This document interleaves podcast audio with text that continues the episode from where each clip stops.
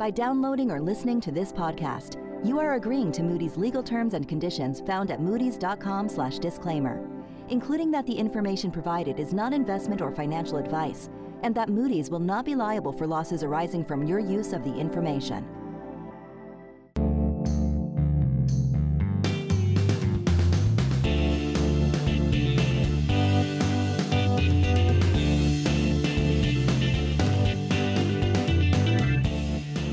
And a very warm welcome to Focus on Finance, our new podcast series where we examine the forces shaping the credit of banks, insurance companies, and asset managers. I'm your host, Danielle Reed, coming to you from New York. In today's episode, Carolyn Henson in London will talk to Laura Bazer of the insurance team in New York about the results of a survey the team did on the post coronavirus future of global life insurance companies' operations. Carolyn, post pandemic, there's been a bit of a sudden shock to the way life insurance companies do business, hasn't there? Yes, there certainly has. Globally, the common thread among life insurance has been technology because with the lockdowns that happened because of COVID, operations were forced online and it meant a rapid shift to digital only processes from sales through to underwriting, claims handling, the lot. That's quite a change for an industry that's traditionally been lagging quite a bit on the technology front and dependent on slower in person processes like medical exams for underwriting. I'm looking forward to hearing more about that later on. But first, I'd like to welcome James Eck of the insurance team in New York, here to talk about a change in the outlook for global reinsurance. James, welcome to Focus on Finance. Thanks, Danielle. Glad to be here. James, you've just announced a change to a negative outlook for the global reinsurance industry. What are the main factors driving the change? We changed the outlook to negative because the operating environment for reinsurers is extremely challenging, despite prices improving. There's a lot of uncertainty regarding how the effects of the coronavirus pandemic will play out, and that could impact both sides of the balance sheets for reinsurers. There's also historically low interest rates, lower reserve releases, and higher retrocessional reinsurance costs, which is reinsurance on reinsurance. And these will all hit profitability. We also think the return of social inflation's impact on casualty lines and the effect of climate change on catastrophe event frequency are also longer term challenges for the sector. Now, social inflation is just litigation against insurance companies. That's correct. And particularly in the United States, we've seen jury verdicts becoming larger. The plaintiff's bar has been very active, and we've generally seen uh, losses increasing on casualty lines significantly. So, so companies would have to take additional loss reserve charges to uh, cover the impact of these higher losses. Okay, well, well, let's take your main drivers in turn, starting with the coronavirus. You've said the effects of the coronavirus are difficult to estimate. Why is this, and what concrete effects have we seen so far? That's a great question. So, this is really a slow rolling, ongoing global catastrophe event, and it's impacting many different business lines and is very widespread. There's also the economic impact, and the, the second quarter was the worst quarter for global economic activity since World War II, and we think there are still significant downside risks to the economic recovery. A lot will really depend on what happens with efforts to contain the virus. But there's also a number of unresolved insurance coverage issues. That is, issues about what will be covered and what won't be covered under insurance policies. This is where the business interruption claims from the economic shutdowns come into play.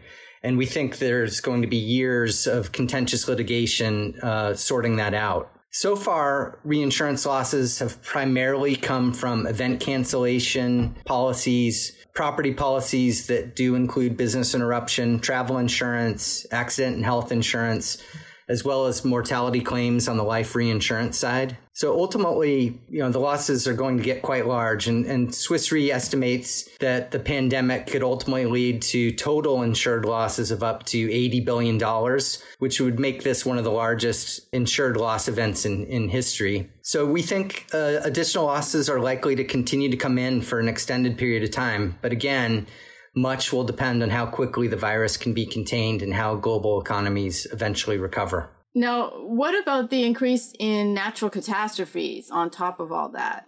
That that would be largely hurricane damage, for example, or wildfires uh, in addition, correct? That's right. And so, you know, in the past several years, catastrophe losses have been have been elevated. But what what the trend is, what the data shows is that catastrophe event frequency has really increased significantly over the past 50 years and a lot of this is due to the, the effects of climate change and increased global temperatures and rising sea levels, just uh, creating more events and more severe events. And, and that has also led to much higher insured losses over time as insured property values have risen in areas that are susceptible to these types of events. And then finally, there's the problem of low rates, which is a persistent, ongoing problem.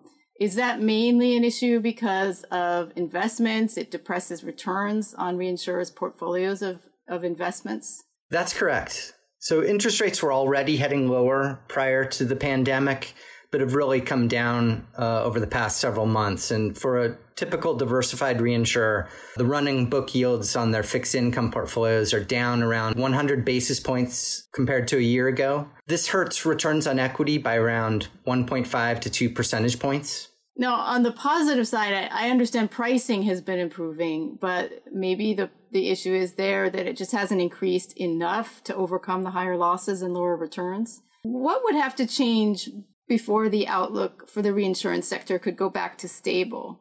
That's a great question. And, and really, while we have seen pricing increasing, it's still well below uh, the levels where it was in 2012.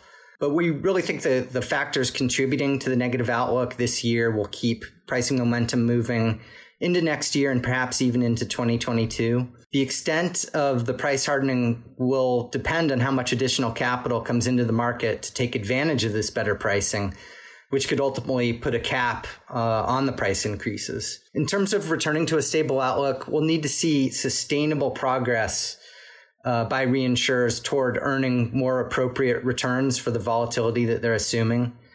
But if the sector can stay disciplined and improve its underwriting results and overall levels of profitability, we'd be more constructive on the outlook for the sector. James, thank you so much for being here and for your insights on the global reinsurance sector. Joining us now from London is Carolyn Henson, who will be talking to Laura Bazer in New York about how the pandemic has affected global life insurers, in some ways for the better in terms of the company's operations. Carolyn, over to you and Laura. Thanks, Danielle. And Laura, welcome to Focus on Finance. Glad to be here, Carolyn. So, Laura, you sent some questions out to uh, about 40 of our rated life insurance companies to find out how their operations had changed since the start of the pandemic, right? What did you ask them about more specifically?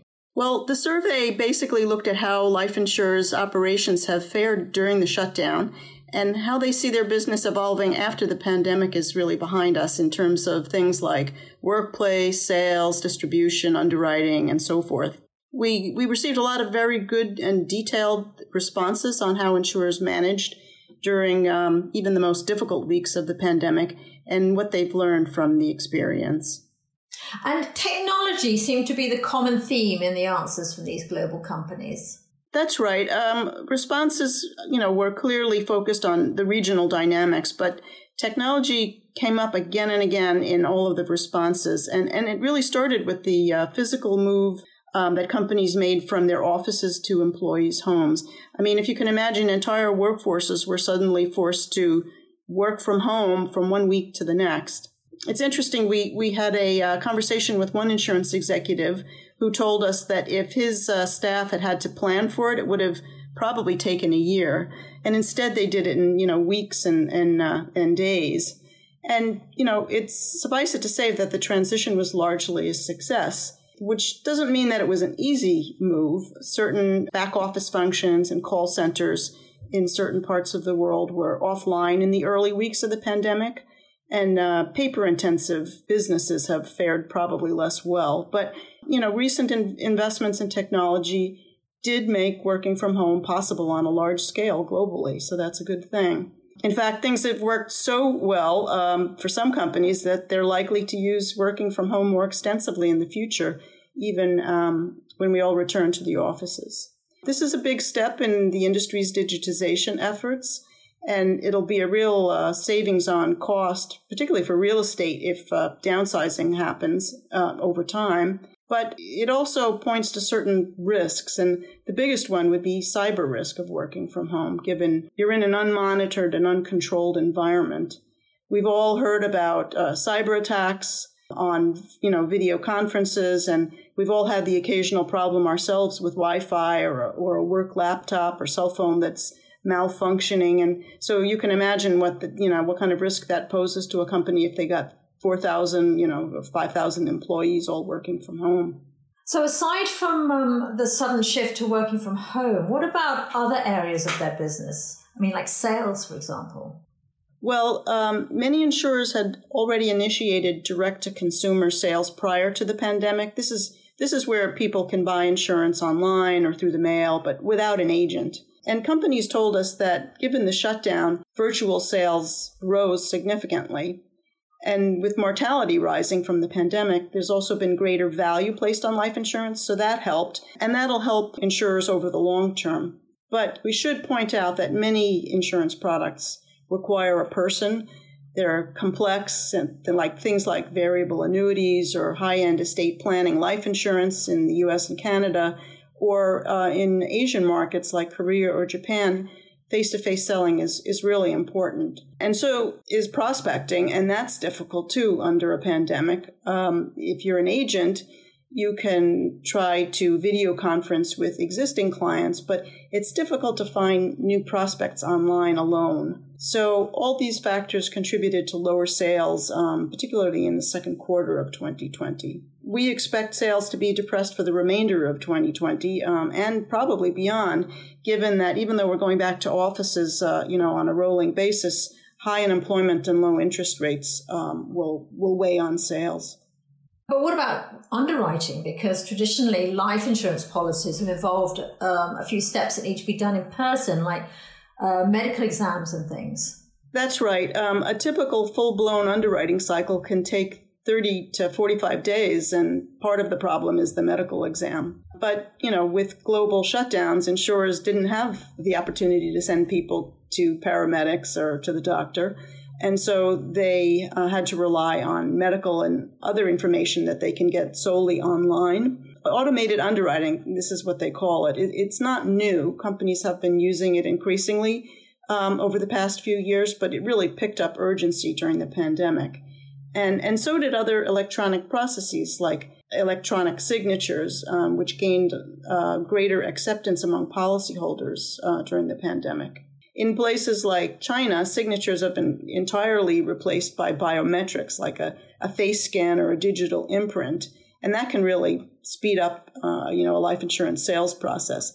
But uh, it wouldn't work everywhere. Um, there are privacy concerns, and so Europe and, and North America wouldn't uh, wouldn't necessarily accept that, uh, at least as as these processes currently stand. Overall, insurers told us that uh, the pandemic has really driven home the need to accelerate their technology investments in these and other processes, uh, online processes. And, and their end game is to have, you know, uh, an end-to-end system, uh, technological system that allows people to buy insurance however they choose, whether it be all online or with an agent or a little bit of both. They're aiming at making the process, you know, more simple and more efficient and, you know, getting policies to policyholders in days, not weeks or months. Yeah, so it sounds like it's going to require a lot more investment to get that to that sort of future that they're envisaging. Uh, Danielle, I know you have a question around this, right? Yeah, thanks, Carolyn. I'd been wondering, Laura, if you had any sense based on the survey whether there will be clear winners and losers in the race to go digital among life insurers. Yes, Danielle, there will be. Um, life insurance products are, are still really complex and they're typically sold and not bought.